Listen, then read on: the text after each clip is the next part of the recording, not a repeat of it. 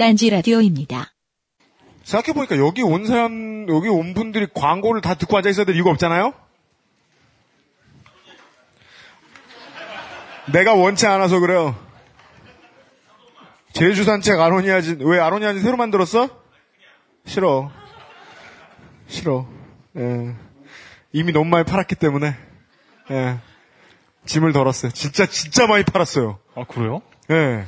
자식들 좀 걱정하시라고요. 자기 건강만 챙기지 말고. 그, 한, 먹어봤다는 후기가 왜 이렇게 많아, 뭐요? 한그 건장한 남자분께서 주셨어요. 성소수자 침묵의 날은 지난달이거든요.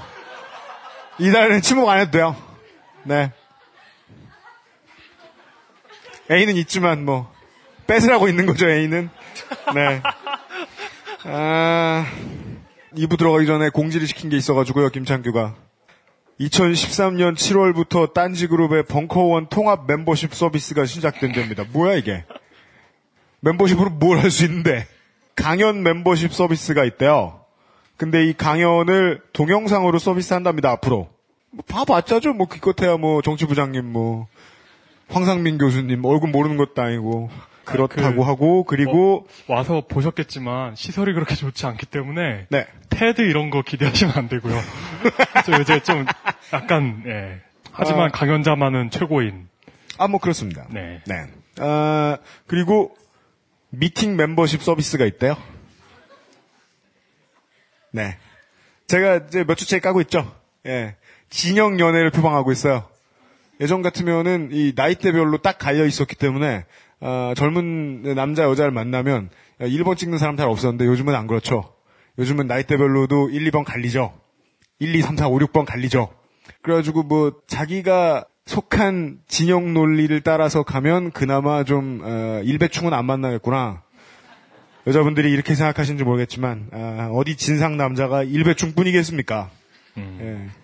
여기 너무 인기가 있어가지고 말씀드리는 거예요. 미팅이 정말 미팅 미팅 와보신 분 없습니까? 손들긴 뭐하죠. 예. 뭐, 성공했다는 분 별로 없더라고요. 어, 미팅 늘 바글바글 하거든요. 예, 매니저분들의 말씀에 의하면 자기 커트라인 잘렸다고 진짜 우는 분이 있었답니다.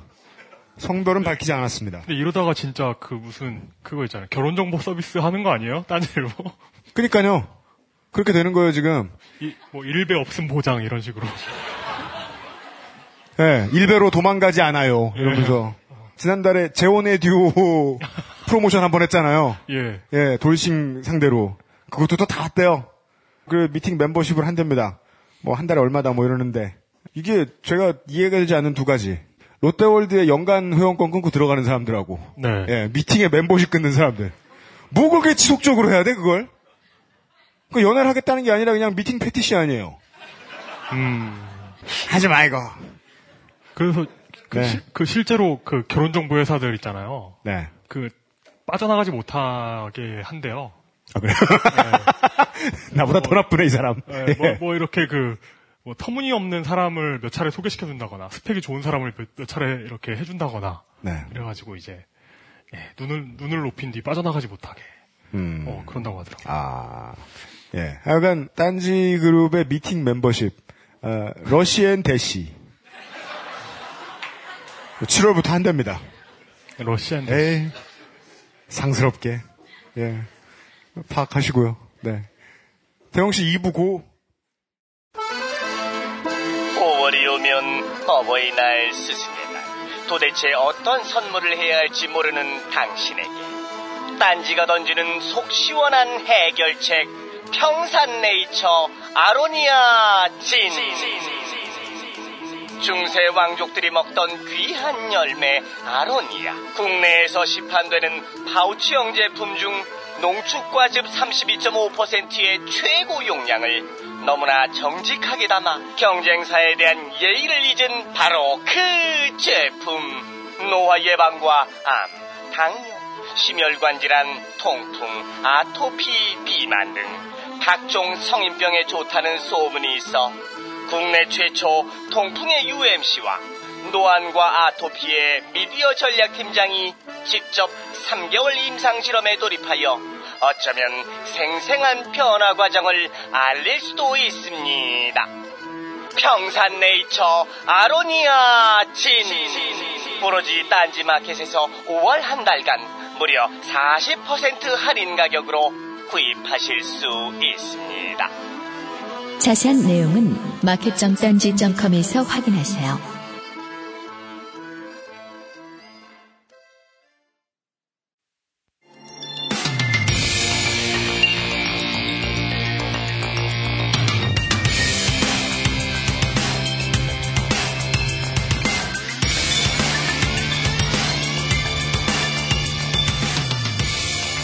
그것은 알기 싫다 2부 시사 해설.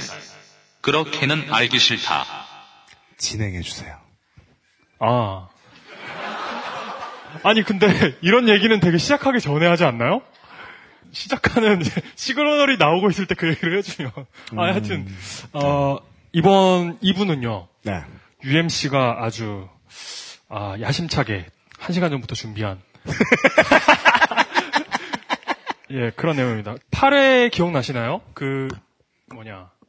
뭐였지, 8회가? 아, 그, 있잖아요. 그, 자기개발서의 네. 무용, 아, 자기개발서 무용론했던 8회. 그리고 그것과 비슷한 내용을 준비했다고 합니다. 자, 박수로 맞아볼까요? 네. 그 정도까지는 아니고요. 제 성격이 되게 잘 드러나는 소재인 것 같아요. 아무 중요성도 없는데 네. 에, 저는 이런 걸 못 견뎌요.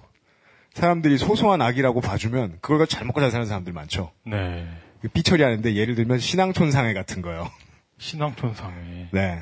그참 나쁜 사람들이에요. 그걸 이제 그 뭐냐 디테일을 이야기할 것 같으면 1사후퇴 이후에 부산까지 떠내려 갔잖아요. 그때 내려온 사람들의 70%는 여성이었습니다.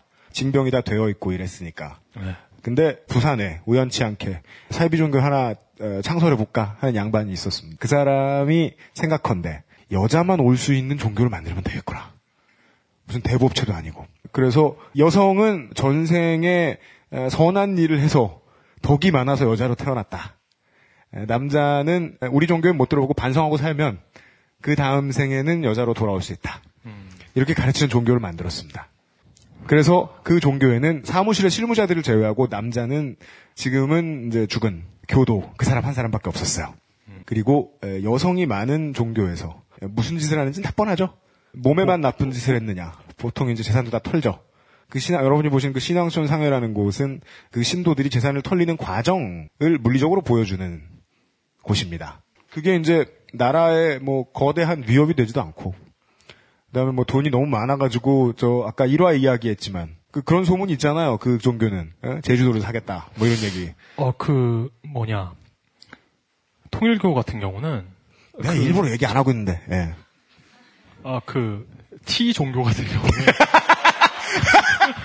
네. 그, 생각대로 T죠. 그, 그래서 그분은 정말 생각대로 하시는 분이에요. 아 그럼요. 70년대에, 70년대면 우리나라가 정말 못 살던 때였잖아요. 네. 그리고 그 당시 이제, 그 달러, 달러화의 가치도 무척 높았죠. 음. 어, 그 무렵에, 어, 그 종교에서 영화를 하나 찍습니다. 인천이라고. 그 공식, 공식적인 제작비가 4,400만 불이 들어가는데요. 네. 비공식적인 제작비가 얼마가 더 들어가는지를 모른대요. 4,400만 달러요. 예, 왜냐면 주연 배우들이 나중에 네. 이게 너무 의심스러운 단체니까 네. 현금이 아니면 받지 않겠다 해가지고 장부에 기록되지 않는 현금으로 그 출연료를 받아갔대요. 음흠. 아, 예, 뭐 그, 그런 정도. 그래서 4,400만 달러보다 많은 제작비가 소모된 영화가 국내에 있었을 것이다. 헐리우드 배우들을 했으니까 이제 해외 영화라고도 볼 수 있고 합작 영화라고도 볼 수 있는데 역대 최악의 실패작 뭐 이런 타이틀이 있죠. 네. 그 메가더 장군이 기도를 열심히 하다가 인천 상륙 작전에 대한 신의 계시를 받고 한다는 그런 내용이었습니다. 아 그래요? 네. 그런 걸 어디서 볼 수 있어요? 어, 저도 보지 못했어요. 아, 얘기 한 번도 못 들어봤네요. 네, 그런 영화. 예, 뭐 내용을 종교에서 막아놨는지. 뭐 어쨌든 종교 단체는 돈이 참 많죠. 아, 뭐 종교하고 아주 큰 관계는 없었지만 아까 하던 얘기가 있어서 마저 해드리면 그렇게나 뭐 사회에 큰 위협이 되지 않는다고 생각을 하면 어느 정도의 이득을 취하고 있어도 국가도 언론도 그걸 다뤄줄 만큼 한가하지 않기 때문에 약간 약한 악행, 약간 약한 사기들은 그냥 잘 지냅니다. 우리가 다 알고 있는 것들이죠. 그 중에 제일 잘 아는 이야기 오늘 해보겠습니다. 오늘 이야기가 제가 사람들한테 되게 자주 하는 말인 에, 뭐 그런 걸 궁금해하고 그래 이런 말을 저한테 하고 싶어지는 되게 쓸모없는 소재입니다. 바로 이제 평상시에 작은 위안거리, 뭐 심심풀이 이런 걸로 봐야 할 근거가 없지만 흔하디 흔한 낭설 가운데 하나입니다. 매체에서 되게 쉽게 접할 수 있는 뭐 별자리 운세나 사상 이야기나 사실 이거 이런저런 근거 가지고 있는 거 아니죠. 이런 게 아니더라도 우리는 뭐 무속인을 직접 찾아가서 나와 관련됐다고 하는 근거는 없는 잘 안 맞는 미래에 대한 얘기를 듣기 위해서 돈을 많이 씁니다.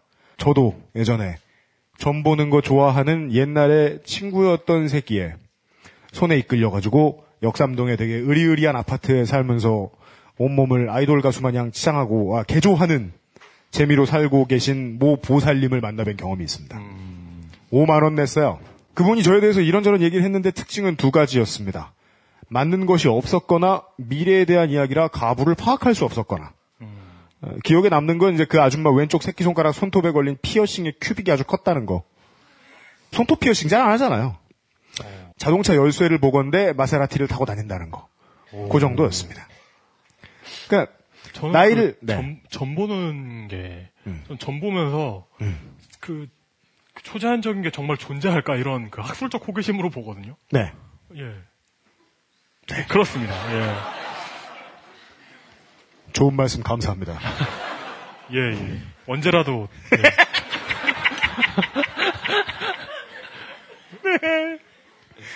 그 나이를 먹으면서 우리가 쉽게 배울 수 있는 지식 중에 하나일 겁니다. 사람이 무언가를 팔아서 돈을 버는데 그 파는 거하고 파는 행태가 꼭 정직하거나 진실할 필요는 없다는 거죠. 혹 옳지는 않아도 우리는 즐거우면 봐줄 수 있습니다. 즐겁지 않고 옳은 말만 하는 사람들보다는 우리 인생에 좀 더 도움이 될 때가 많습니다. 즐거우면서도 주구장창 옳고 앉았는 이용은 되게 이상적인 인간상이죠. 그렇지만 오늘 이야기하려는 주제는 이용보다는 질이 한참 떨어집니다. 바로 소위 말하는 어, 혈액형별 성격론에 대한 얘기입니다. 이제까지 뭐 들춰낸 사람들도 많고 많은 이야기들이 나왔는데 에, 지금까지 안 나온 제가 파악한 것들 몇 가지 이야기할 수 있을 것 같습니다. 대략을 이야기하면 모르시는 분 없겠지만 아, 서구 세계에서 방금 넘어오신 한글만 아시는 분들을 위해서 설명을 드리면 다른 많은 혈액형 구분법 중에 ABO식 혈액형 구분법에 의한 성격 뭐 심리 유형 통계 자료 그리고 그 자료를 가지고 혈액형별 성격을 판단할 수 있다는 그 이론이지요. 뭐 이론이라고 부르자면 이론일 겁니다. 이 문제를 깊이 생각해 보신 적이 있는지가 오늘의 주제가 됩니다. 그런 네. 얘기 많죠. 혈, 혈, UMC처럼 음. 혈액형 뭐예요? 물어봤을 때, 음. 아니, 그런 걸 왜 물어봐라고 대답하는 사람한테 네. 물어본 사람은 항상 이렇게 답변합니다. 뭐라고? 대답을 회피하는 걸 보니까 A형이군요. 이렇게 물어보요.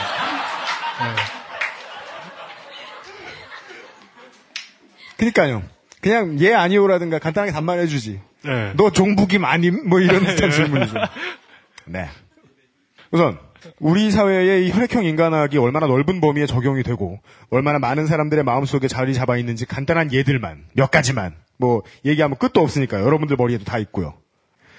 2006년 9월 3일에 서울에 있는 신세계백화점 본점 어, 한국은행 있는 데 있죠. 한 여성 의류 쇼핑몰의 주최로 커리어 우먼 삼색 패션쇼라는 행사가 열렸습니다. 이 행사에 에, 런웨이에 섰던 모델들이 지금 이 방송에 오신 분들은 방송 오신 분들은 보시고 계신데 한 손에 각각 에, 전문직, 일반직, 섹시, 로맨틱 뭐 이런 단어가 써 있는 팻말을 들고 포즈를 취했는데 이거는 아마 각 코디네이션의 컨셉을 나타내는 말이었던 것 같습니다. 그리고 한 가운데에 대문자 A, B, O, A, B라고 쓰인 팻말을 들고 있는 모델들이 자리를 하고 있습니다. 한국 사람 아니면 이해하기 좀 힘들 수도 있어요, 그죠? 혈액형에 맞는 코디네이션이 있으면 뭐 긴급하게 혈액 기증자를 찾을 때 도움이 되는 건지. 어, 가능하죠. 그 네. 블랙호크 다운에도 나오잖아요. 네. 자기 혈액형을 크게 써놓습니다. 설마 긍정해 줄 줄은 몰랐어요. 네. 아. 하나 예를 더 보죠. 조금 더 시간을 되돌려서 2004년 겨울에 이런 일이 있었습니다. 대전에 있는 농협중앙회의 한밭 사업단이 공제보험 담당 직원 20명을 모집을 하면서 혈액형 O형과 B형으로 지원자를 제한하다가 물의를 빚자 취소하는 해프닝이 있었습니다.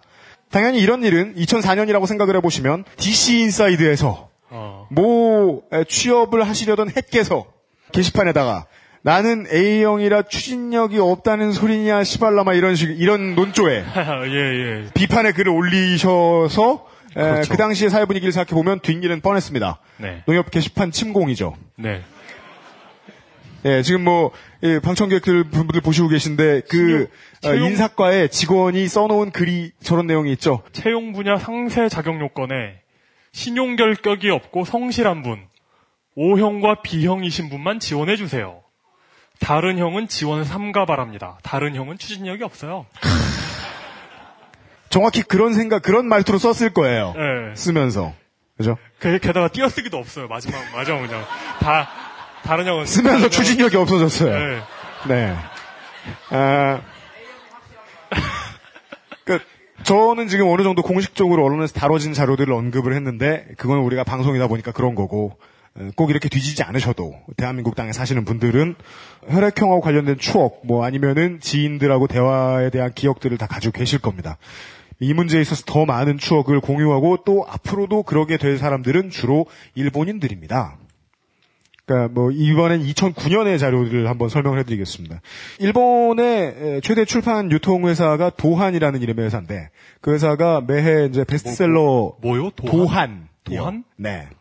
아, 네. 2009년 한 해 동안 베스트셀러 상위 10권을 선정했는데 그 중에 4권이 이름이 분계이 회사예요. 이 출판사가 펴낸 어, B형 자기설명서를 비롯한 혈액형별 성격 진단서였습니다. 어. 그게 이제 나머지 O, B, A, B인지는 모르겠습니다만은 이 책들이 얼마나 팔렸냐면 어, 각각 500만 부 이상이 팔려 나갔다고 합니다. 우와. 그러니까 물론 이제 인구가 뭐 두세 배다 이런 걸 감안을 하더라도 절대 적은 부수는 아니죠.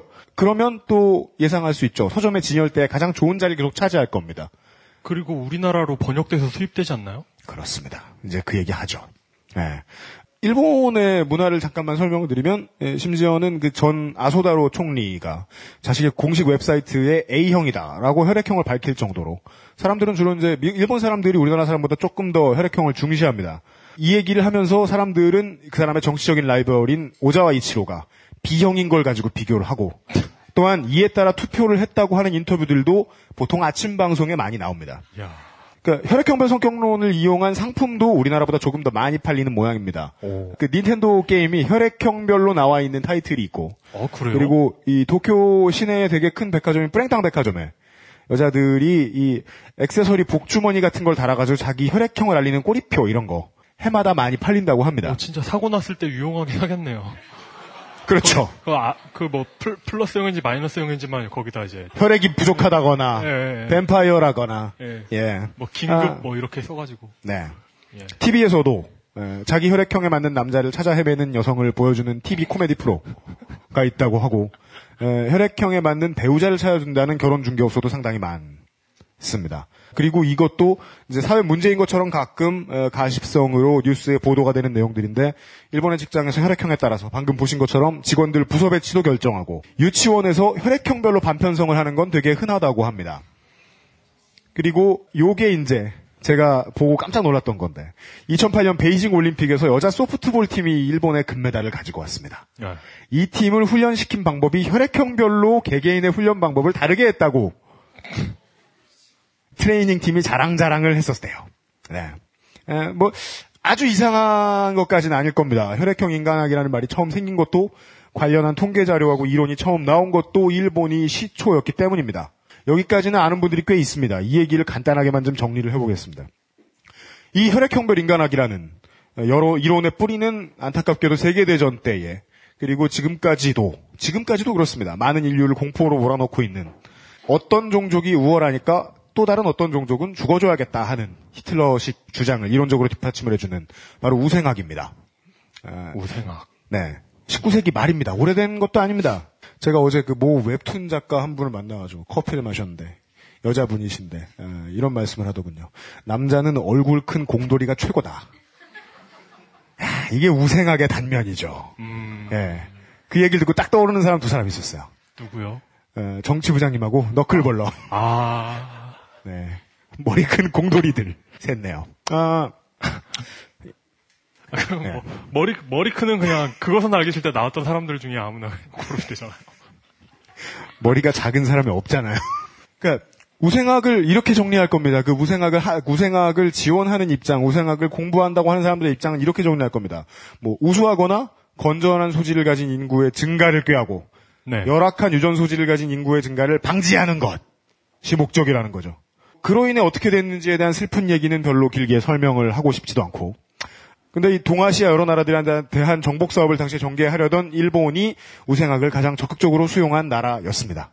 이제부터 이름들이 좀 나옵니다. 옛날 이름들이. 이 다케베 돈고라는 인물이 나옵니다. 네. 어, 영국의 우생학을 참고를 해서 이를 동아시아사에 적용시킨 최초의 인물입니다. 이 자신의 이론을 진화론이라고 불렀습니다. 그리고 뭐, 무슨 화론이요? 진화론. 무슨 론? 예? 잘, 잘 안 들려요.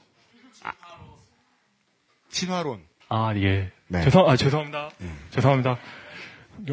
그리고 다케지 후르카와라는 인물이 나옵니다. 음. 에, 동아시아에 많이 분포된 B형 혈액형을 가진 사람들의 우월성을 입증하기 위한 연구를 시작했습니다. 어, 이 사람 덕분에 동아시아의 우생학이 빠르게 발전, 물론 발전이라고 말하기는 좀 모호하지만 에, 급물살을 탑니다. 그러니까 발전이라는 게 꼭 진보를 말하는 건 아니죠. 네. 아, 어, 이, 음. 이 때가 어, 몇 년도 무렵인가요? 19세기 말입니다. 19세기 말, 20세기 초죠. 19세기 말이면 이때 그 통계학자로 유명한 사람 중에 로널드 피셔라는 사람 아세요? 나요? 이 사람이 그걸 했어요. 그 농학자인데 음. 이제 유전 법칙을 밝혀내는 뭐 이런 걸 했거든요. 네. 아, 극렬한 유- 극렬한 그 우생학자라서 음. 자기는 이제 머리도 좋고 이제 돈도 많고 성, 성품도 좋다. 네. 그렇기 때문에 나는 우월한 종족이기 때문에 애를 많이 낳아야 돼 하면서 음. 열심히 애를 낳은 사람이거든요. 학자인 게 중요하지 않나요? 네. 그러니까 그냥 애를 많이 낳았는. 그, 아, 그리고 물론 이게 관련된 어떤 그 네. 우생학을 뒷받침하는 논문도 많이 쓰고 아, 예. 예, 그랬죠. 어, 그런 사람 많은데 유명한 사람 중에 뭐 멜서스 이런 사람도 네. 뭐 그 그런 걸. 통계학자. 그 무슨 그 뭐라고 되지? 저 밑에 그 아- 아래쪽에 있는 그 안 좋은 생활상을 가진 열등한 종족들을 없애버려야 하기 때문에 불결하고 뭐 그런 생활 방식을 권장해야 된다. 네. 뭐 이런 말을 하는 사람들이 있었죠. 맞습니다. 그런 게 이제 아시아로 유입되기 시작하는 건가요? 그렇죠. 이 다케베 동고와 다케지 후루카와 이 두 사람과 관련돼서 이 재미있는 사실 중에 하나는 두 사람의 원래 전공이 각각 어, 유학. 유학? 여기서 유학이라는 건뭐 유체 요- 역학 그런 게 아니요 아니고요? 유교 철학. 어, 네. 유학 그리고 에, 사상사였다는 겁니다. 뭐 우리말로 번역을 해드리면 문돌이죠. 그러니까 이 사람들이 생물학, 뭐 유전공학, 통계학 이런 기초 지식이나 조사 기법들을 활용을 당연히 해야 되는 우생학의 이론을 연구를 해서 일본 우생학의 대표적인 학자로 자리 잡았다는 사실은 제가 뭐 제가 추적을 덜한 탓인지 모르겠지만 일단 이해가 안 되는 부분이었습니다. 그리고 제가 이해를 못한 부분이 또 나옵니다. 1970년대에 이 혈액형 인간학이라는 것은 실질적인 창시자가 된 인물이 나옵니다. 이 말을 처음 만들어낸 사람, 어, 노미 마사히코라는 인물입니다. 지금 사람들이 보고 있는 혈액형 관련, 혈액형별 성격 관련된 책의 대부분을 집필한, 절반 이상을 집필한 사람입니다. 이 사람의 개인사에 대한 조사 결과가 제가 뒤비본 바, 1925년생입니다. 그때는 중국 애들 많이 가 있었으니까 일본인들이. 중국 태생입니다. 그리고 동경대 법학부 중퇴했습니다. 중퇴가 중요한 게 아니라 법학부가 중요하죠. 이 사람이 처음으로 우생학을 접한 게 자기 누나였답니다. 누나? 그 동경의 여자 고등사범학교에서 네. 예, 우생학 관련한 수업을 듣고 이게 너무 마음에 들어서 이 얘기를 자기한테 집에서 자주 하던 누나한테 영감을 받아서 네. 독자적인 조사 연구를 시작했다라고 어딜 가나 자랑스럽게 이야기합니다. 그리고 우생학을 처음 연구할 때 이 사람은 방송국에서 방송 작가를 하고 있었어요. 에, 생물학이나 통계학과 관련된 특별한 공부를 한 적이 없이 40대 중반까지 방송국을 나온 다음에는 잡지사의 편집장으로 일했다고 합니다. 그렇다면은 노미 마사이코는 지금까지 학계에 보고된 사람의 혈액형을 구분하는 방법이 121가지에 달한다는 사실을 몰랐을 수도 있을 겁니다. 음, 잡지사 그렇겠죠. 편집장은 정말 바쁘거든요. 그리고 그러니까 그 당시에 이미 100 몇 가지가 있다 있었던 거예요? 그러니까 이 사람은 70년대 책을 처음 냈습니다. 아, 1970년대요? 네. 결론에 비슷한 얘기부터 처음에 하고 시작을 하자면 121가지의 혈액형 구분법 중에 딱 하나에 지나지 않는 ABO 구분법을 가지고 사람의 성격을 파악한다는 이 이론을 뭐 100번 양보를 해서 하나의 학문이라고 쳐준다고 치면 그러면 어디 학회지의 논문 게재라든가 여타 전문가들하고 합동 연구를 했다던가 논의를 했다던가 그런 기록이 조금이라도 있을 법한데 어, 너무 없어서 저 일본어 웹까지 다 뒤졌는데 이 단어가 혈액형 인간학이라는 단어가 1970년대에 정말이지 아무데도 없다가 갑자기 등장합니다. 이 성격론, 성격론 관련 기록물들이 모두 노미 마사히코 이 사람이 독자적으로 조직을 해낸 통계 자료들을 이용해서 혼자 쓴 단행본, 뭐 신문 잡지 기고, 정기적 섹션에 나타난 것들 이게 전부입니다. 70년대에는 그 사람이 쓴 저작물들밖에 없었습니다. 비슷한 이야기조차 없었습니다. 그리고 이런 노미 마사이코의 연구 결과를 이- 일본의 아름다운 문화인 가업으로 이어집니다. 아들 노미 도시다카라는 사람이 이것을 이어받습니다. 그거 이말년 만화에 나오는 거잖아요. 뭐요? 아버지가 혈액형 도사인데 그거 그거 뭐 A, A형을 사랑하지 마세요 뭐 이런 거 쓰는 사람이었는데 그 아들이 그 가업을 이어받잖아요. 이말년 씨는 모르는 게 없거든요. 네. 아, 신으로 떠받들 때가 있어요. 그 만화가 실화인 줄은 몰랐네. 나만 아는 줄 알았는데 씨발. 이 사람은 이 사람도 문돌입니다. 니혼대학 사학과 출신입니다. 사학과. 그리고 처음에 졸업해서 출판사하고 신문사에서 일하시다가 아버지의 콜을 받고 혈액형 인간학 연구에 참여하게 되었다고 말씀을 하십니다. 본인이 직접. 따라서 부자 간의 프로필도 상당히 비슷합니다. 뭐 지금까지는 이 이론의 출생지를 받고 아까도 살짝 얘기했지만 이번에는 이 이론이 정확하게 어디에 쓰이고 있는지를 조금만 보겠습니다. 딴지 라디오입니다. 제주 여행 정보가 필요하세요? 제주 산책에 문의해 보세요. 기면 기다, 아니면 아니다. 친절하고 빠른 상담. 딴짓스라 너무나 양심적이어서 오히려 걱정이 되는 항공이면 항공, 숙박이면 숙박, 할인이면 할인. 제주도 여행 정보는 제주 산책. 장난 전화는 장난처럼 신고할 수도 있습니다. 신문이나 방송이나 각종 간행물 같은 미디어를 최대한 많이, 정말 최대한 많이 조사를 해봤는데, 혈액형이 사람의 기질과 연관을 가진다는 가설로 만들어진 저작물을 저는 지난 몇 달간 일본과 한국을 제외한 다른 나라에서 찾아보지 못했습니다. 어. 이 부분에 대한 질문을 받고 방송에서 질문을 받은 노미마 이게 얼마 비- 얼마 전에 몇 년 전에 비슷한 방송을 SBS에서 한번 했습니다. 네. SBS에서 직접 인터뷰도 하셨더라고요. 노미 마사히코 선생하고 이런 말을 하셨어요. 한국과 일본은 대체로 네 가지의 혈액형이 골고루 분포하는 데 반해 서양인의 대부분은 A형과 O형에 집중되어 분포하며 B형과 AB형은 10% 내외 정도로 분포하기 때문에 그 사람들이 내 이론을 잘 안 믿는 것 같다. 뭐야 이게? 무슨 무슨 말이죠? 최대한 정식으로 말씀드리면 근거가 빈약합니다.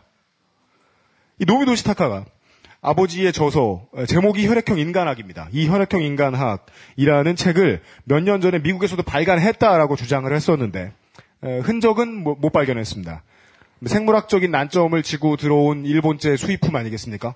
뭐 이미 그리고 비슷한 분야에서 확고한 위치를 차지하고 있던 별자리별 성격 유형론이 있기 때문에 뭐 입점을 허용하지 않은 탓일 네. 수도 있겠지만 서양인들은 보통 자기 혈액형을 아느냐라고 물으면 보통 모른다고 하고 혹은 그것을 왜 궁금해하냐고 하고 에, 어떤 아저씨는 이러더라고요. 와이프가 알겠죠. 예. 하여간 뭐, 그 책이 뭐 서양에 나가서 판촉 활동에 실패한 건지 모르겠는데 하여간 대중화에는 분명히 실패를 했던 걸로 보입니다. 그리고 국내에서 이 혈액형 성격 뭐 이 도입이 역사적 증거가 존재는 하는데 찾아는 냈는데 이것도 상당히 두루뭉술한 편입니다. 지금으로부터 한 3, 40년 전까지만 해도 대한민국의 출판계에는 저작권의 개념이 좀 불분명했기 때문에 이 꽤나 많은 번역물들이 정말 유명한 책이 아니면 원작자의 이름을 빼고 팔려 나갔습니다. 그래서 이 책도 1976년에 대한민국에서 노미 마사히코의 원작을 번역한 것에 덧붙여서 노미 마사히코의 이름은 빼고 에, 스모를 씨름으로 일본 야구 선수에 대한 통계를 한국 고등학교 야구 선수에 대한 것인 것처럼 편역을 해놓은 제목이 이렇습니다. 혈액형 인간학. 혈액형으로 인간을 다루자. 다뤄요, 막. 이런 도서가 국내에서 발표가 됐습니다. 이게 최초입니다. 이후에 나온 노미 마사이코 부자의 책에 대한 번역서, 뭐 혹은 이 노미 부자하고 관련된 이들이 저자로 나서서 그들의 이론을 답습해서 만든 소책자, 지하철에서 많이 팔죠. 스포츠 신문의 기획 기사 이런 것들이 통계 자료 인용 방법, 뭐 혈액형별 성격의 이론에 있어서 대부분 노미 마사이코의 책 그리고 제가 방금 말씀드렸던 한국에서 나온 노미 마사이코의 이름이 없는 노미 마사이코의 책하고 상당히 흡사한 형태를 보이고 있습니다. 제가 까기는 계속 까고 있는데 그래도 이거 그냥 까는 건 좀 아니지 않나라고 생각하시는 분들을 위해서 아, 혈액형별 성격론을 뒷받침해주는 통계가 어떤 과정으로 만들어지는지는 간단하게나마 제가 알려는 드려야겠습니다. 그러니까 혈액형별 인간학이 아니더라도 되게 많은 사회적 주장을 가진 세력들한테 있어서 당연히 통계가 대중한테 설득력을 얻기에 제일 효과적인 방법입니다. 네.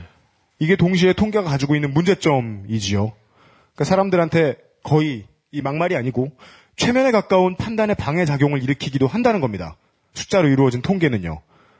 이건 예를 들면 회사 다니면서 말도 안 되는 통계를 갖다 붙인 업체들의 투자 제안서를 읽어보신 경험이 있으신 분들은 바로 이해를 하실 겁니다. 귀에 걸면 귀걸이, 코에 걸면 코걸이죠. 이 노미 마사이코의 통계 자료들에도 지적할 만한 사항들이 존재를 합니다. 그러니까 제가 궁금한 건 그거죠. A형 누군가의 성격이 그게 A형의 성격은 아니라는 걸 통계가 놓치고 있지는 않은가. 1972년에 노미 마사이코가 자신의 첫, 첫 번째 저서를 발표를 하기 위해서 했던 리서치의 일부만 예를 들어서 말씀을 드리겠습니다. 예를 들면 이런 식입니다. 일본 프로 바둑 및 장기 기사의 혈액형별 비율. 프로 바둑 기사는 O형이 47.6%로 제일 많고, 프로 장기 기사는 B형이, A형이 44.4%로 제일 많다. 그래서 배율로 보았을 때 O형은 프로 바둑 기사가 1.6, 프로 장기 기사는 A형이 1.2. 이러니까 사람들한테는 일본 사람들한테 일본 사람 A형들한테는 장기가 제일 잘 어울리겠다. 하는 식입니다. 그리고 이 부분에서 가장 큰 허점은 모집단, 즉 네. 조사를 하는데 동원되었던 인원이 바둑 기사 21명, 장기 기사 27명이라는 것입니다. 어, 진짜 정신이 멍해지네요. 네. 사자성어로 아스트랄 하다고 합니다. 어, 예. 아, 비슷한 이야기를 조금 더 해드리죠. 일본인들의 스트레스 해소법. 친한 사람과 수다. O형 33%, A형 32%. 애완동물과 놀면서 O형 3.5%, AB형 4.7%. 자버린다. O형 14%, A형 11%, B형 14%, A형 11%. 하나 더. 여행지에서 돌아올 때의 선물. 조사가 이거예요. 표본 인원은 좀 늘었습니다. 642명입니다. 여행지에서 아내 돌아올 때 아내에게 주는 선물. 안 사온다. O형 63.6%, A형 66.9%, B형 55.9%, AB형 53. 54.2%. 여기까지만 보면 AB형이 가장 다정한 남편이죠. 어,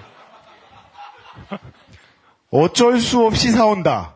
O형 3.3%, A형 6.7%, B형 9.7%, 아니, A형 4.3%.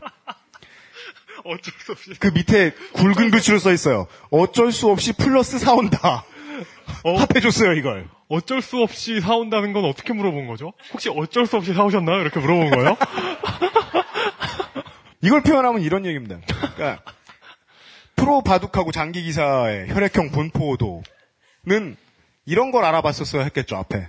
부모의 영향이라든가, 음. 유년기의 경험이라든가, 직업 선택 당시의 응답자의 뭐 사회 환경, 이런 변수들이 있어야 했을 겁니다. 이게 제외되고 혈액형하고 특정 직업의 상관관계를 나타내는 표상이 만들어지면 그 다음에 시간이 지나면서 노미 마사이코는 계속 책을 냈죠. 우리가 알고 있는 것처럼 책을 내면서 그 안에서 법관의 혈액형별 비율, 운전면허 1차 합격자의 혈액형별 비율, 야구 선수 포지션의 혈액형별 비율 같은 것으로 응용되고 세분화가 됩니다. 그러니까 혹시 다른 변수들을 노미 마사이코가 조사를 했다고 하더라도 사람들이 그런 노력에 걸맞는 이걸 이 책을 사서 읽는 사람들이 그런 노력에 걸맞는 비판적인 사고를 하긴 힘들 겁니다. 전 예전에 네. 이, 그, 그 이런 비슷한 류의 통계 자료를 그러니까 이런 비슷한 느낌 처음 들었을 때 뭐 장기 기사 바둑 기사 얘기 나올 때 네. 제가 떠올렸던 건 뭐였냐면 뭐지 캐나다 동부 지역에서 네. 그 운동 선수 하키 아- 아이스 하키 선수에 대한 논문이었어요. 네. 그 예전에 읽었던 논문인데 선수들의 생, 생일을 조사했어요. 네. 그, 래서 생일을 조사했더니 1, 2월생이 네. 1, 2월생 중에 프로로 선수로 성공하는 선수들의 비율이 높은 거예요. 네. 왜 그러게요? 왜요? 왜냐하면 하키를 이제 어렸을 때 배우잖아요. 네. 배울 때는 생일이 조금이라도 빨라서 성장이 좀 더 되어 있는 아이들이 음. 더 잘하기 때문에 기회를 많이 잡는 거예요. 네. 그러니까 뭐 대충 이런 걸 기대했는데 네, 네. 아니군요. 기대를 무너뜨려 드렸네요. 예. 그러니까 노미 마사이코 본인이던 인터뷰에서 여러 차례 밝혔는데 노미 마사이코 본인이던 아니면 그 사람의 저서를 읽은 우리 같은 장삼이사들이건 다 마찬가지 어휘를 되풀이할 겁니다. 그래도 나는 비슷한 경우를 봤다 뭐 이런 말이 주로 들어 있겠죠. 일반화라는 건 뭐 이거는 초등학생들한테 가르치는 겁니다. 오류의 기본이잖아요. 근거 없는 일반화 위에서 실행이 된 잘못된 통계는 한 번 등장한 뒤에 꼬리에 꼬리를 무는 일반화를 통해서 당연히 스스로 생명을 유지를 할 겁니다. 게다가 그 사람들은 이 통계에 대한 얘기를 다시 한번 말씀드리면 어떤 숫자를 접하면 보통 비판적으로 검토하는 것보다는 되풀이하는 게 훨씬 쉽습니다. 이건 많은 연구 결과를 통해서 나와 있는 거기도 합니다. 통계의 특성입니다. 그러니까 특히나 통계가 어딘가 충격적으로 보이면 사람들은 조금 더 쉽게 되풀이할 겁니다. 이 부분은 이제 언론의 생리 분야죠. 뭐 안 그래도 자기 인생도 바쁜 사람들이 뭐 전화 이용 같은 잉여가 아닌 이상은 이런 통계를 하루 종일 곱씹으면서 그 이면의 숨은 의미를 자세히 볼 여유가 왜 있겠습니까? 이런 통계를 접하는 사람들은 일시적으로 그래서 어, 통계학에서는 수학 문맹의 상태에 접어든다라고 이야기를 합니다. 어, 답변자의 혈액이 혈액형이 다르다고 해서 심리 상태하고 습관을 묻는 질문지의 답변 비율도 달라질 거라는 추측이 나오게 되죠. 이 수학 문맹의 상태에서 이런 식으로 따져 보면 노미 마사이코는 다른 혈액형에 따라서 변화하는 답변 비율을 가지고 오늘날의 혈액형 인간학을 만들었기 때문에 가만 생각해 보면 이건 연구자 본인이 연구 내용의 본질을 잘 모르고 연구를 한 셈이 됩니다. 네. 이 노미 마사이코는 자신의 설문조사에서 일본인의 일반적인 성향에 대한 통계를 혈액형별 성향에 대한 통계로 바꾼 거죠. 오류가 여기 있습니다. 그러니까 어떠한 이런 변형은 고의가 아니고 단지 부주의하고 그냥 저 부정확한 언어 사용 때문일 수도 있습니다. 그렇지만 뭘 연구했다고 이야기를 하는 사람의 마음에 다들 이 황우석이 수렴할 때가 오긴 오는 모양입니다. 남한테 꾸사리를 먹건 자기가 보기에 양심에 찔리건 노미 마사이코는 자신이 얼기설기 만들어 놓은 이상한 통계 자료의 숫자 속으로 결국은 숨어버린 거라고 이건 제 주장입니다. 그리고 바쁜 현대인들은 예나 지금이나 숫자에 약하지요. 이- 근데 일본에서 일본 책이 번역된 책 중에 그런 게 많은 것 같아요. 뭐 그래요? 사람의 성격을 뭐 적게는 두 개에서 많게는 한 열 개까지 나눈 다음에 이렇게 막 마치 모든 걸 아는 듯한 막 그런 거 있잖아요. 네. 그 사람들의 이 부류에 대해 모든 걸 아는 듯이 이렇게 서술해 놓은 얄팍하죠 그런 책. 네. 그런 책이 되게 많은 것 같아요. 오늘 대본엔 안 썼는데요. 필요 없는 것 같아서. 네. 아, 그런 성격론 서적들이 주로 다 60년대 이후에 나왔습니다. 일본에서. 어 그래요? 왜요? 네. 짐작만 할 수 있죠. 이것이 우생학의 영향은 아닌가. 음, 하고. 전에도 얘기했지만 그 구- 군대에서 읽었던 책 중에 음. 그, 초, 그, 나 당신도 초인이 될 수 있다. 네. 몇몇 분들이 먼저 말씀하셨어요. 예. 네. 그것과 더 그것도 일본 사람이 쓴 거였고 그거랑 같이 읽은 또 무슨 이상한 성격론 책이 있었거든요. 네. 그게 갑자기 기억이 나네요. 네. 그게 그 유명한 그런 책도 다 일본 책 아닌가요? 그 여성의 머리를 뒤로 쓸어 넘기면 역효과 이거. 그 뭔지 아시잖아. 다. 어, 예, 예. 예. 그 자기 방어술인가? 네. 예, 예. 예. 한국 그림체는 아니었던 것 같아요, 기억에. 예. 네. 여기까지는 좀 뻔한 얘기일 수도 있었겠습니다. 근데 이런저런 조사를 진행하면서 웬만한 것들은 우리가 다 그러하듯이 뭐 그래 기껏해야 혈액형 얘긴데 뭐 이러면서 술렁술렁 저도 그렇게 술렁술렁 훑어봤는데 지금부터 말씀드릴 부분이 저는 조금 놀라웠었습니다. 그러니까 혈액형별 인간학이 우리가 알고 있는 한 대중저서, 뭐 잡지, 신문 이런 것뿐만 아니라 요즘은 학술 분야에도 정말 많이 응용이 되고 있다라는 것입니다. 어떤 학술 분야예요? 심리, 범죄 수사, 디자인, 체육과학 주로 이런 쪽이 많았습니다. 뭐 피해자를 세 번 찔렀으니 이건 비형이야 뭐 이런 거요? 고로 우리는 이 논문 도서관에서 논문을 읽어도 이렇게 재밌을 수도 있다는 거죠. 저 내용이 나오니까요. 뭐, 뭐, 그, 뭐 그런 거예요? 피, 아. 의자의 혈액형이 B형이니까 큰 길로 갔겠지 이런 거예요? 그러니까 정확히 그렇진 않지만 예. 에, 범죄의 종류에 따라 혈액형을 구분하는 그런 것들이 좀 있었어요. 그러니까 이런 논문들이 생각보다 좀 수가 많습니다. 어, 간단하게 소개를 해드리죠. 저자 이름도 지금 줄줄이 나와 있는데 아, 그분들이 뭔지 라고 그냥 논문 쓰기 귀찮았던 게 죄죠. 어, 그리고 사수인 그 박사님들이 자꾸 쫀 게 죄죠. 저자 이름은 빼고 출처는 까겠습니다. 한국꽃예술학회지 2007년 혈액형에 따른 꽃의 형태와 색채의 선호도 경남대학교 교육문제연구소 여중생들의 혈액형에 따른 체육 수업 걱정거리 내용 분석 귀엽다. 귀엽다. 싸이월드에 올리면 좋겠네요. 대한체육회 인문계 실업계의 혈액형별 성격 특성과 체력 검사 성적 비교 국민대 스포츠과학연구소 출생 및 혈액형별 성격 특성과 체격 검사 성적 비교 이제 나옵니다. 한국 교정학회 교정연구지. 혈액형과, 혈액형과 범죄의 상관관계에 대한 연구. 국립과학수사연구소 학술대회. 음주운전자의 혈액형 분포 및 비율 검토. 국립과학수사연구소 학술대회. 사건 유형별 혈액형의 통계적 분포 및 자료화. 한국 미용학회지. 혈액형에 따른 성격 분류 및 탈모 민감도. 필독의 귀가 확 뜨이겠네요. 아, 이거, 네. 이거, 이거 딴지일보에 가져다 놓으면 진짜 불티나겠는데요? 김창규가 이렇게 말하겠죠. 어이 뭐야? 네. 이 내는 아니런데. 이러면서. 그리고 21세기 들어서 이러한 논문의 수가 계속해서 늘어가고 있었습니다. 조사한 바에 따르면. 그리고 국가수는 세금으로 운영되는 거 맞죠? 그렇죠. 네. 물론 이따 조금 이따 더 얘기를 하겠지만 그런 걸 용인해주는 문화면 그 문화에 살고 있는 국민들이 내놓은 세금으로도 분명히 그 문화 어딘가가 녹아들어 가 있을 겁니다. 네. 예.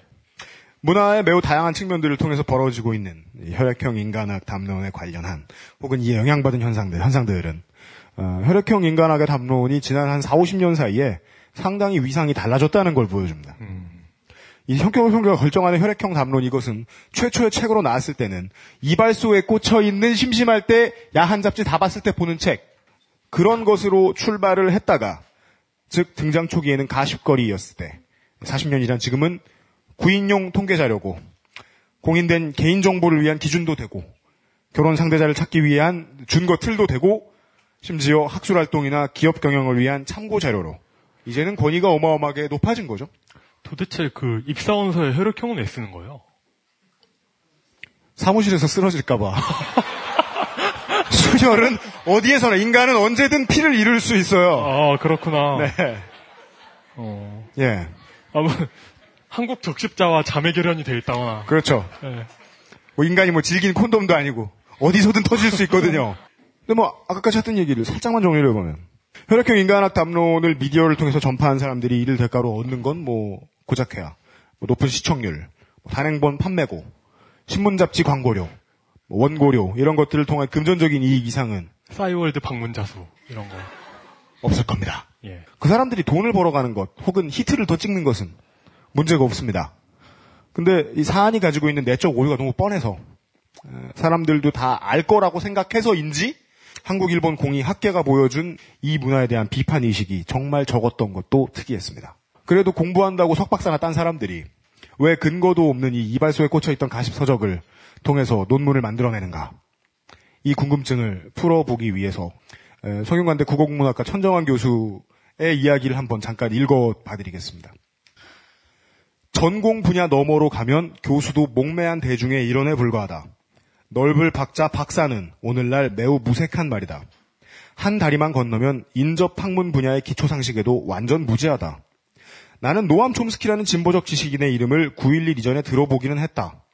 하지만 그가 변형생성 문법이라는 중요한 언어학 이론을 기초했다는 사실은 국어국문학과의 박사학위를 받고 난 뒤에도 관심을 끌지 못했다. 변형생 뭐시기? 그게 뭔데? 그래서 뭐 어쨌다는 건데? 이뿐만이 아니다. 나는 연력학 제2법칙이 뭔지 모른다. 자연과학에 대해 고등학생 수준에도 못 미치는 이해를 갖고 있는 것이다. 그러면서 버젓이 지식인 행세를 하고 있다. 그렇다고 나의 무지에 분기탱천한 자연과학도나 공학도들에 의해 교양인의 자격을 박탈당할 것이라는 염려를 해본 적도 없다. 뻔뻔스럽게도 그럼에도 소위 지식인이라는 다른 분야의 누군가가 한국 리얼리즘 문학의 최고봉인 이기영의 고향 같은 소설을 읽어본 일이 없거나 들어본 적도 없다는 사실에 대해서는 혼자 무식한 존재들이라면서 혀를 차기도 한다.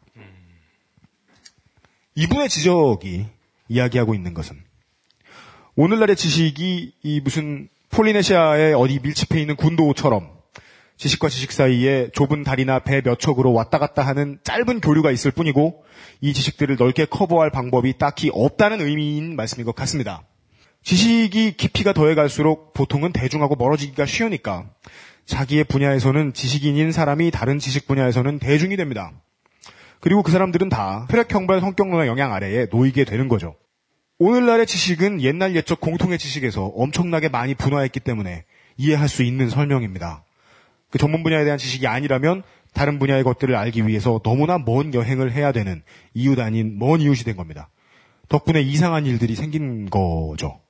전문 분야 지식의 부화장이었던 공통의 지식 같은 것이, 즉 가장 가까운 주변이 옛날의 지식하고 아무 연관이 없는 상업적인 미디어 콘텐츠들로 둘러싸였다라는 의미입니다.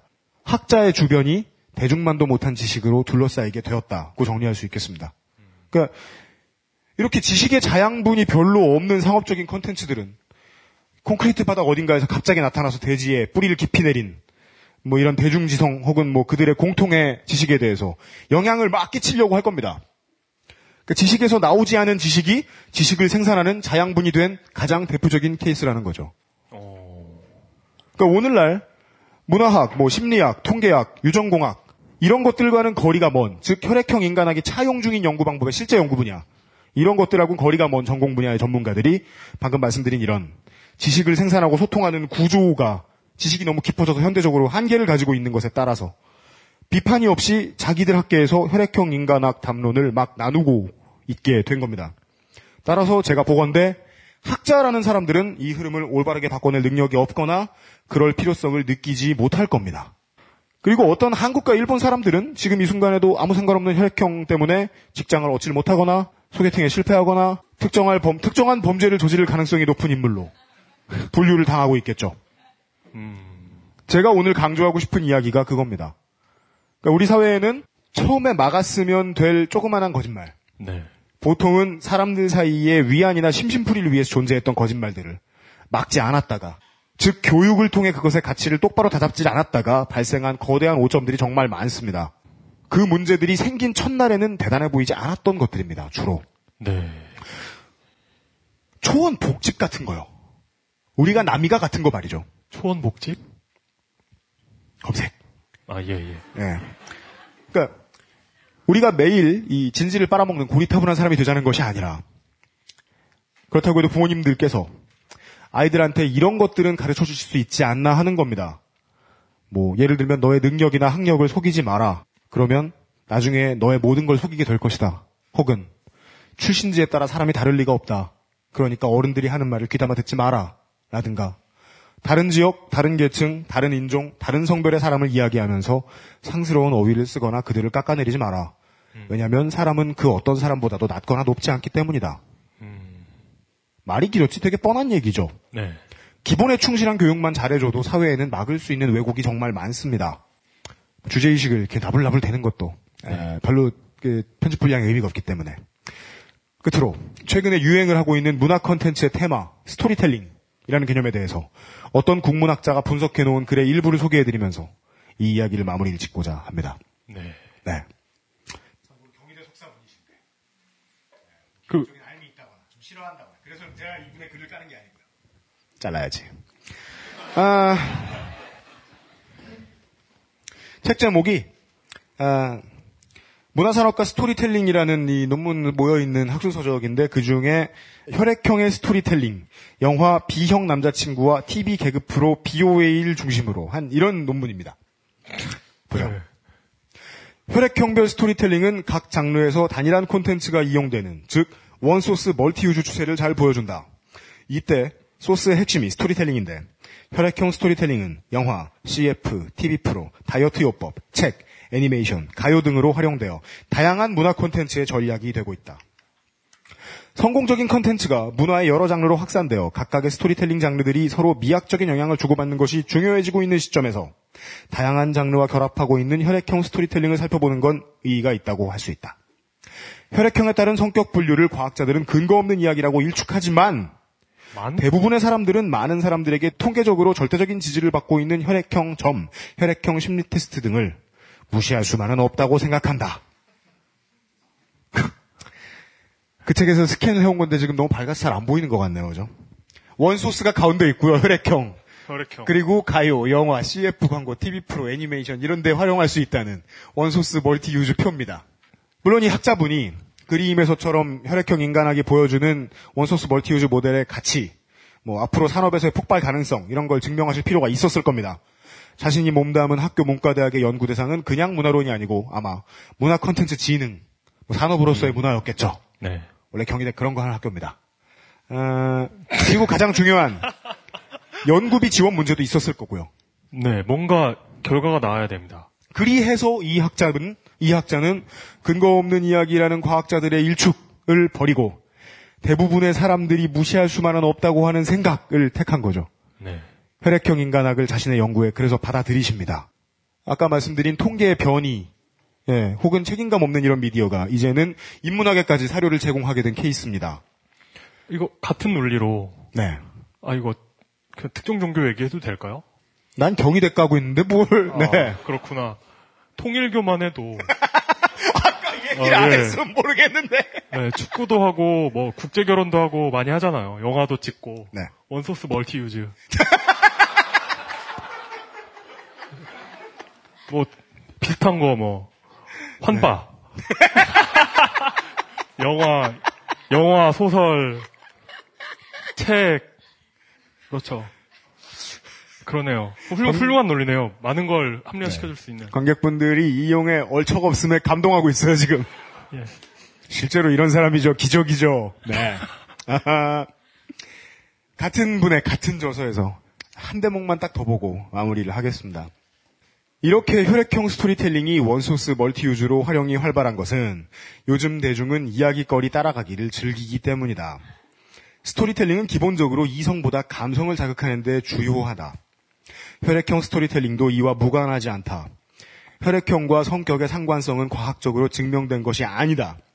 그럼에도 불구하고 사람들은 이 이야기에 많은 관심을 보이고 혈액형 관련 성격 경향을 믿곤 한다. 이는 누구에게나 사실일 수밖에 없는 정보들을 자기에게만 특별한 사실인 것처럼 믿는 현상인 바넘 효과로 바넘 이펙트라고 합니다. 음. 어. 바넘 효과로 사람들은 자신의 혈액형 이야기를 읽거나 들으면서 누구에게나 해당될 이야기이지만 마치 자신에게만 혹은 자신의 혈액형에만 해당되는 이야기처럼 믿는다. 이로 인해 사람들은 모호한 자신의 성격 경향을 혈액형 이야기에서 찾으려 하고 이런 사람들의 욕구는 더 많은 혈액형 스토리텔링을 만들어내게 한다. 사람은 누구나 네 가지 혈액형 중 하나를 가진다. 그것은 달리 말하면 누구나 자신의 성격과 일치한다고 느껴지는 이야기를 가질 수 있는 것이고 많은 사람들이 혈액형 스토리텔링에 관심을 가지는 이유가 될 것이다. 많은 사람들의 관심을 모을 수 있다는 것은 또 달리 말하면 문화 컨텐츠가 엄청난 부가가치를 생산해낼 수 있음을 의미한다. 이게 결론입니다. 아, 결론은 돈이네요. 네. 그래서 이분의 논문을 제가 운 좋게 찾은 덕분에 네. 제 결론을 아주 간단하게 끝낼 수 있게 되었습니다. 뭡니까? 지금 이분이 말씀하시는 그 의미만 연구하고 말아서는 되는 게 아닙니다. 합리적 경영의 목마는 아니라는 뜻이죠. 네. 제 얘기는 여기까지. 할 얘기 있어요? 그러니까 이런 이상한 결론 있잖아요. 이게 돈이 됐더라. 이게 네. 뭐 혈액형이 돈이 됐다. 이런 이런 비슷한 결론 어떤 이런 비슷한 사고를 통해서 나타난 그러니까 연구 결과잖아요. 네. 이런 연구 결과 최근에 본 것 중에는 음. 창조 경제, 네. 스크린 골프 얘기 있잖아요. 아, creative economy. 예, 예. 네. 어, 그거랑 굉장히 비슷한 논문인 것 같네요.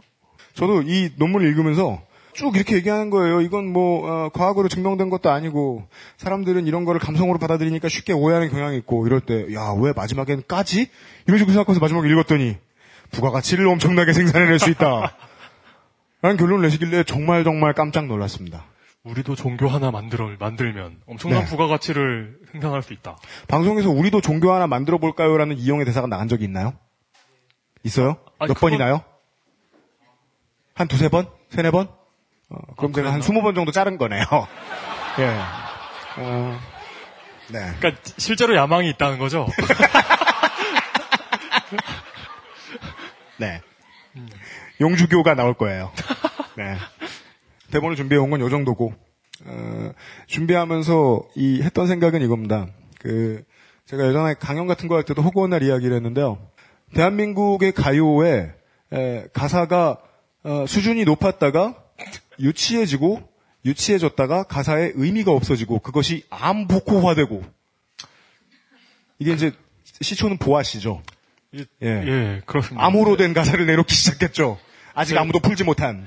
제가 이제 거기에 대한 기사로 연구를 했었죠. 거기에 대해서. 네. 그건 양자역학이다. 네. 그 결론은 우주의 중심은 아이유다. 뭐 이런 네. 결론이었던 걸로 기억을 합니다. 아이유는 이제 뭐 이제 그 4차원적 그 빅뱅에서 시작되는 뭐 그, 런 것이다 이렇게 네. 우주론에 대입해 보면 이해가 네. 되기 시작합니다. 네. 아이유가 빅뱅이자 블랙홀이다. 네, 네. 그렇죠. 그런 이야기. 퀘이사를 알면 아이유가 보인다. 네. 예. 그래서 진지하게 읽지는 않았습니다, 여러분. 전 정상인이에요. 그 음악의 문학성이 점차 사라지다가 아예 문학의 개념이 완전히 사라지고 어, 글자는 글자이 되 언어는 아닌 노래 가사들이 등장을 했습니다. 예. 그게 이제 1990년대 말부터 시작을 해서 한 지난 15년 사이에 그렇게 급격하게 변화해 왔는데 그 15년 사이에 비슷한 경향이 이것을 드러내줄 만한 경향이 무엇이 있었나를 생각해 보니까 예전보다 점점 더 빠르고 많이 가요계에는 경영학 이론 위주로 재편됐습니다. 그 H.O.T 처음 데뷔할 때 이수만 씨가 네. 얘기했었죠. 네. 그, 어, 그 이들을 이 아이들을 상품으로 봐달라는 어떤 그런 얘기를 했던 것 같네요. 그러니까 단시간에 더 많은 소비자들이 더 빨리 지갑을 열 수 있는 상품들 위주로 점차 점차 나오기 시작했는데 어떠한 산업의 경영학 이론을 열심히 적용을 하기 시작하면 네. 물론 경영학과 다니는 많은 사람들이 알고 있겠지만 경영학 책 맨 뒤쪽에는 윤리 경영이 있죠. 그런데 웬만한 대학교들은 에, 교과서 맨 뒤쪽을 시험 범위에 넣지 않죠. 윤리 경영은 어, 떻게 보면은 앞뒤가 안 맞는 말입니다. 컨트라딕션입니다. 어, 모순이에요. 윤리와 경영은 맞지 않습니다. 경영학이 들어오면 가요에서는 인문학을 알아서 반대로 빼주고 다른 웬만한 산업에서도 윤리를 빼주거나 서사의 개념을 빼줍니다. 그것이 점차 점차 빠져나가면 사람들의 흥미를 빨리 끌 수 있는 문학 콘텐츠들이 살아남는데 어, 대한민국은 포르노를 못 보는 나라니까 앞으로도 이 분야에서 가장 오랫동안 살아남을 것들 중에 하나가 이런 성격별 나눠가지고 예, 가십거리로 만들어주는 거 아닐까 그 생각은 듭니다. 어, 제 얘기는 여기까지 2부였고요. 그리고 어, 방송 연계 한번 하면 아, 이, 이 혈액형별 성격을 너무 많이 믿는 사람들 때문에 혹은 자신이 너무 많이 믿어서 인생 경험을 진하게 하신 분들의 사연을 Power to the People 아까부터 팟캐스트 시대에서 모집합니다. 왜냐하면 주제를 안 정해주니까요. 예. 자기 인생이 너무 많이 좆된 얘기를 하셔가지고요. 어, 예. 그렇죠. 작업장에서 뭐 신체 부위를 잃었습니다. 그리고 끝나 사연이 안 되잖아요. 네. 너무 슬픈데, 네. 너무 슬픈데 좀, 아, 그건 이제 Power to the People 같은 것보다는 네. 이제 그 다른 곳 있죠. 뭐 네. 이렇게. 나중에 이제 종교에 귀의하시고 난 다음에 좋은 생각 이런 데 글을 보내시는 쪽이 아니, 뭐, 낫다고 판단합니다. 아니면 민주노총 쪽에 가보셔도 될 것 같고요.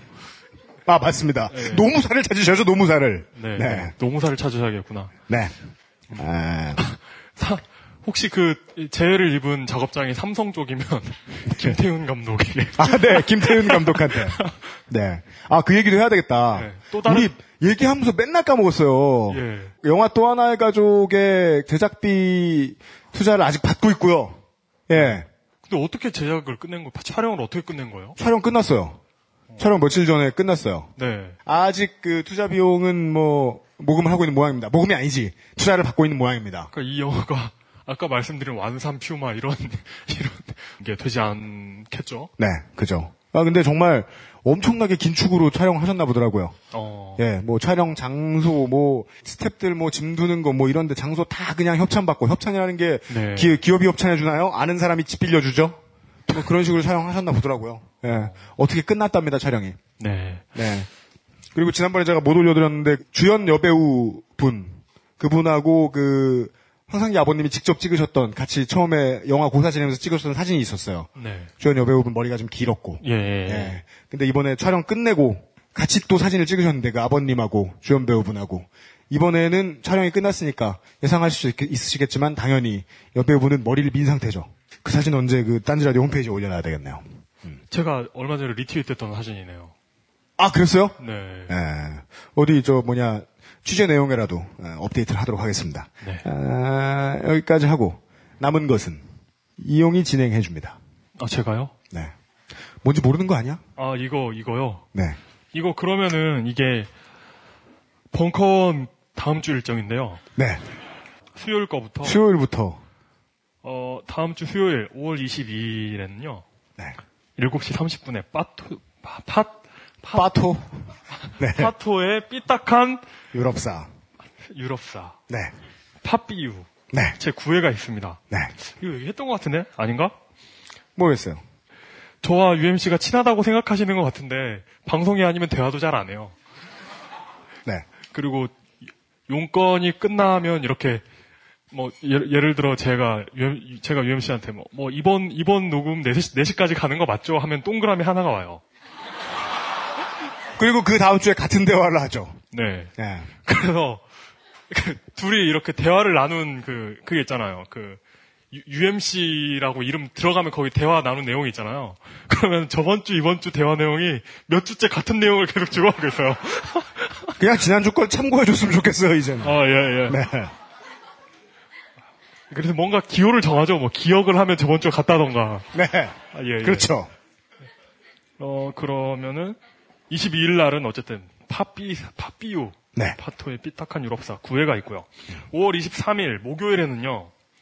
어, 아침 11시에 칠공, 칠공주의 브런치라는 게 있네요. 이게 네. 뭐예요? 이게 뭐예요? 그니까, 뭐야? 봐. 그, 제가 그거, 그건 알고 있어요. 무슨, 무슨 어떤 작가분을 초대하나, 뭐, 그래가지고, 네. 진짜 브런치를 먹는 건데, 오. 정말로 일곱 분밖에 초대 안 한대요. 어, 기혼 여성을 상대로. 무슨 내용인지 한번 벙커 홈페이지에 들어가서 확인해 보시기 바랍니다. 네. 그렇습니다. 진짜 기혼 여성인지 그냥 나이 든 여성인지도 확인 안 해봤습니다. 그리고 그 목요일 오후 4시는 항상 하는 거죠. 4시부터 7시까지 Power to the People 공개 녹음이 있습니다. 네. 아까부터 팟캐스트 시대 공개 녹음이 있습니다. 예. 좆됨이 묻어나는 편지인가요? 네. 오시면 어, 우리 저희 방송의 보조 진행자이신 너클볼러님의 등이 움직이는 것을 보실 수 있습니다. 예. 네. 가끔은 주책이 심해져가지고요. 등으로 인사도 해요. 요즘, 예. 요즘, 요- 요즘 방송병에 걸리셔서. 그니까요. 예. 네. 어, 7시 30분에는 정윤수의 유럽, 유럽 축구 리그로 가는 벙커 1급 팽열차? 벙커 원 급행열차. 네. 예. 유럽 축구에 대한 강연이 있답니다. 네. 1급 행열차? 예, 그렇습니다. 이 유럽 축구라고 하니까 이게 그 주눅이 들면서 원을 일로 읽게 되네요. 네. 예. 하여튼, 그, 예, 한국 축구도 많이 사랑해 주시고요. 그리고, 24일. 그, 리고 24일, 25일에는 일정이 없죠, 지금? 없죠? 네, 없습니다. 어, 그리고 일요일 일정은요, 5월 26일, 어, 오전 11시 벙커원 교회가 있고요. 네. 예. 무신론자들은 네. 아, 이거 아시겠죠, 이제 뭐. 네. 예, 그냥 아무나 오세요. 저 지난번에 그분이 주신 무신론자의 A 다 붙이고 있잖아요. 이용하고 저. 예, 예. 예. 이용은 보면 그 맥북 에어에 애플에다 붙여놨어요. 예. 네. 저, 저, 저건 참고로 A 써입니다. 다 A죠. 그리고 5월 26일. 아, 뭐, 혈액형을 믿고 계셔도 예배는 참석할 수 있겠죠? 아, 그럼요. 네, 그렇습니다. 신을 안 믿어도 참가할 수 있는데. 네. 어, 5월 26일. 5월 26일 오후 2시에는 무려 철학 박사 강신주의 다상담. 네. 예, 이게 있습니다. 7회가 있습니다. 저 벙커 잘 알아보시는 분들은 모르겠지만 가장 인기 있는 행사입니다. 네. 네, 가장 인기 있는 행사입니다. 대부분 어떤 여성분이 남자친, 자기 남자친구가 이상하다면서 토- 고, 고민을 토로하죠. 네. 그러면 강신주 박사께서는 헤어지라고 얘기합니다. 네. 그러면은 그러면 화들짝 놀란 여자분이 여자분이 네, 남자친구는 이런 점도 좋고 저런 점도 좋고 저런 점도 좋고라고 이야기하면 강신주 박사께서는 그래서 제 남자친구는 그래도 헤어질 정도는 아니에요, 라고 말하면 강신주 박사는 네가 잘못 생각하고 있는 거라고 가르쳐주죠. 네. 그래서 본인이 자기 남자친구와 헤어져야 될 결심을 해야 될 필요가 있는 분들에게 강추되는 네. 그런 분들이죠. 그리고 기타 이제 잔소리 듣는 걸 좋아하시는 피학성이 있으신 분들 예, 예, 예. 네. 많이 참석하고 계세요. 네. 네. 그런 분들이 의외로 많다는 게. 어, 네. 이런, 그, 참석이 어려우신 분은 그냥 스스로 자기 남자친구와 헤어져야겠다는 결심을 하시면 됩니다. 물론 그런 결심을 이제 나중에 하시고요. 참석하시면 좋죠. 네. 어, 5월 27일 월요일이죠. 네. 다음 주 월요일은 정기 휴일입니다. 오지 보통 마세요. 월말 쉬는 날이죠. 예. 네. 뭐 오셔도 대학로 해화역 인근의 경제를 살리는데 도움은 되겠네요. 네. 그리고 그리고 마지막 5월 28일 저녁 7시 30분에 바자 김경 에디터 북 콘서트가 있습니다. 바자는 그 여성분들 보는 패션 잡지 아니에요? 그래요? 몰라요? 어, 그죠? 나는 항상 패배자에게 끌린다. 아니에요? 예, B A Z A A R. 네. 예, 나는 항상 패배자에게 끌린다. 네. 예, 그게 있습니다. 네. 당최 뭔 내용인지. 네, 오늘은 어, 일정을 소개해드렸지만 일정을 제대로 설명해드린 게 거의 없네요. 네. 예. 이게 오히려 더 좋은 것 같아요. 이그 티저 광고라고 하죠. 본인이 직접 찾아보고 호기심이 이렇게 유발되는. 이게 좀 책임감이 없는 것 같죠? 네. 결국은 다 책임진 겁니다, 이게. 네. 예. 어, 이용을 믿으면 됩니다. 오늘 비교적 아, 저는 UMC한테 예. 우리도 공개 방송 안 해요? 이렇게 물어봤을 때는 네. 그 Power to the People 4시에 오면은 정말 단촐하게 녹음 재밌게 하거든요. 네. 이렇게 저 녹음실 커튼을 열어놓고 한 10분 앉아 계시고 예. 그 중에 이제 제일 십덕같이 생긴 분이 맨 앞줄에 앉아가지고 사진 찍고 계시고 예. 예, 그래서 그 정도. 어, 우리도 항상 그렇게 다, 닫아놓지 말고 마- 말고 음. 이렇게 해보는 건 어떨까요? 이런 의도였는데 네. 침소 봉대 해가지고 이런 이런 이벤트를 네. 예.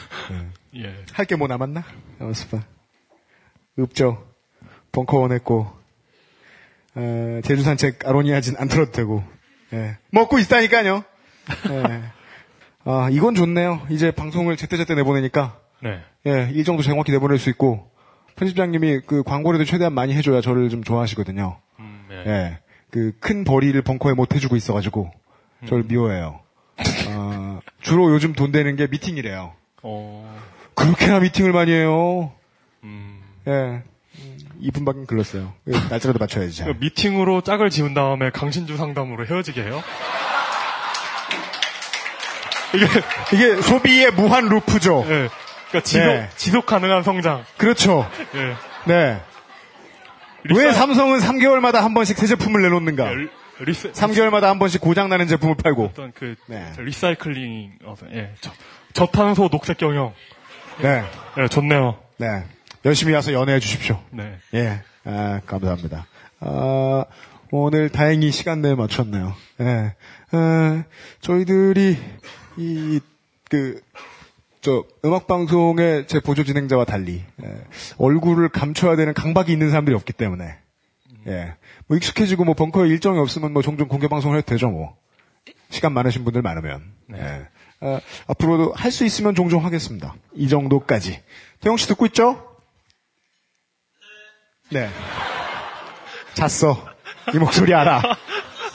네. 여기까지 하겠습니다. 아, 와주신 분들 감사합니다. 그것은 알기 싫다 다음 주 30회에서 물뚝신손 정치부장님과 함께 다시 찾아뵙겠습니다. 유현수였습니다. 예, 감사합니다.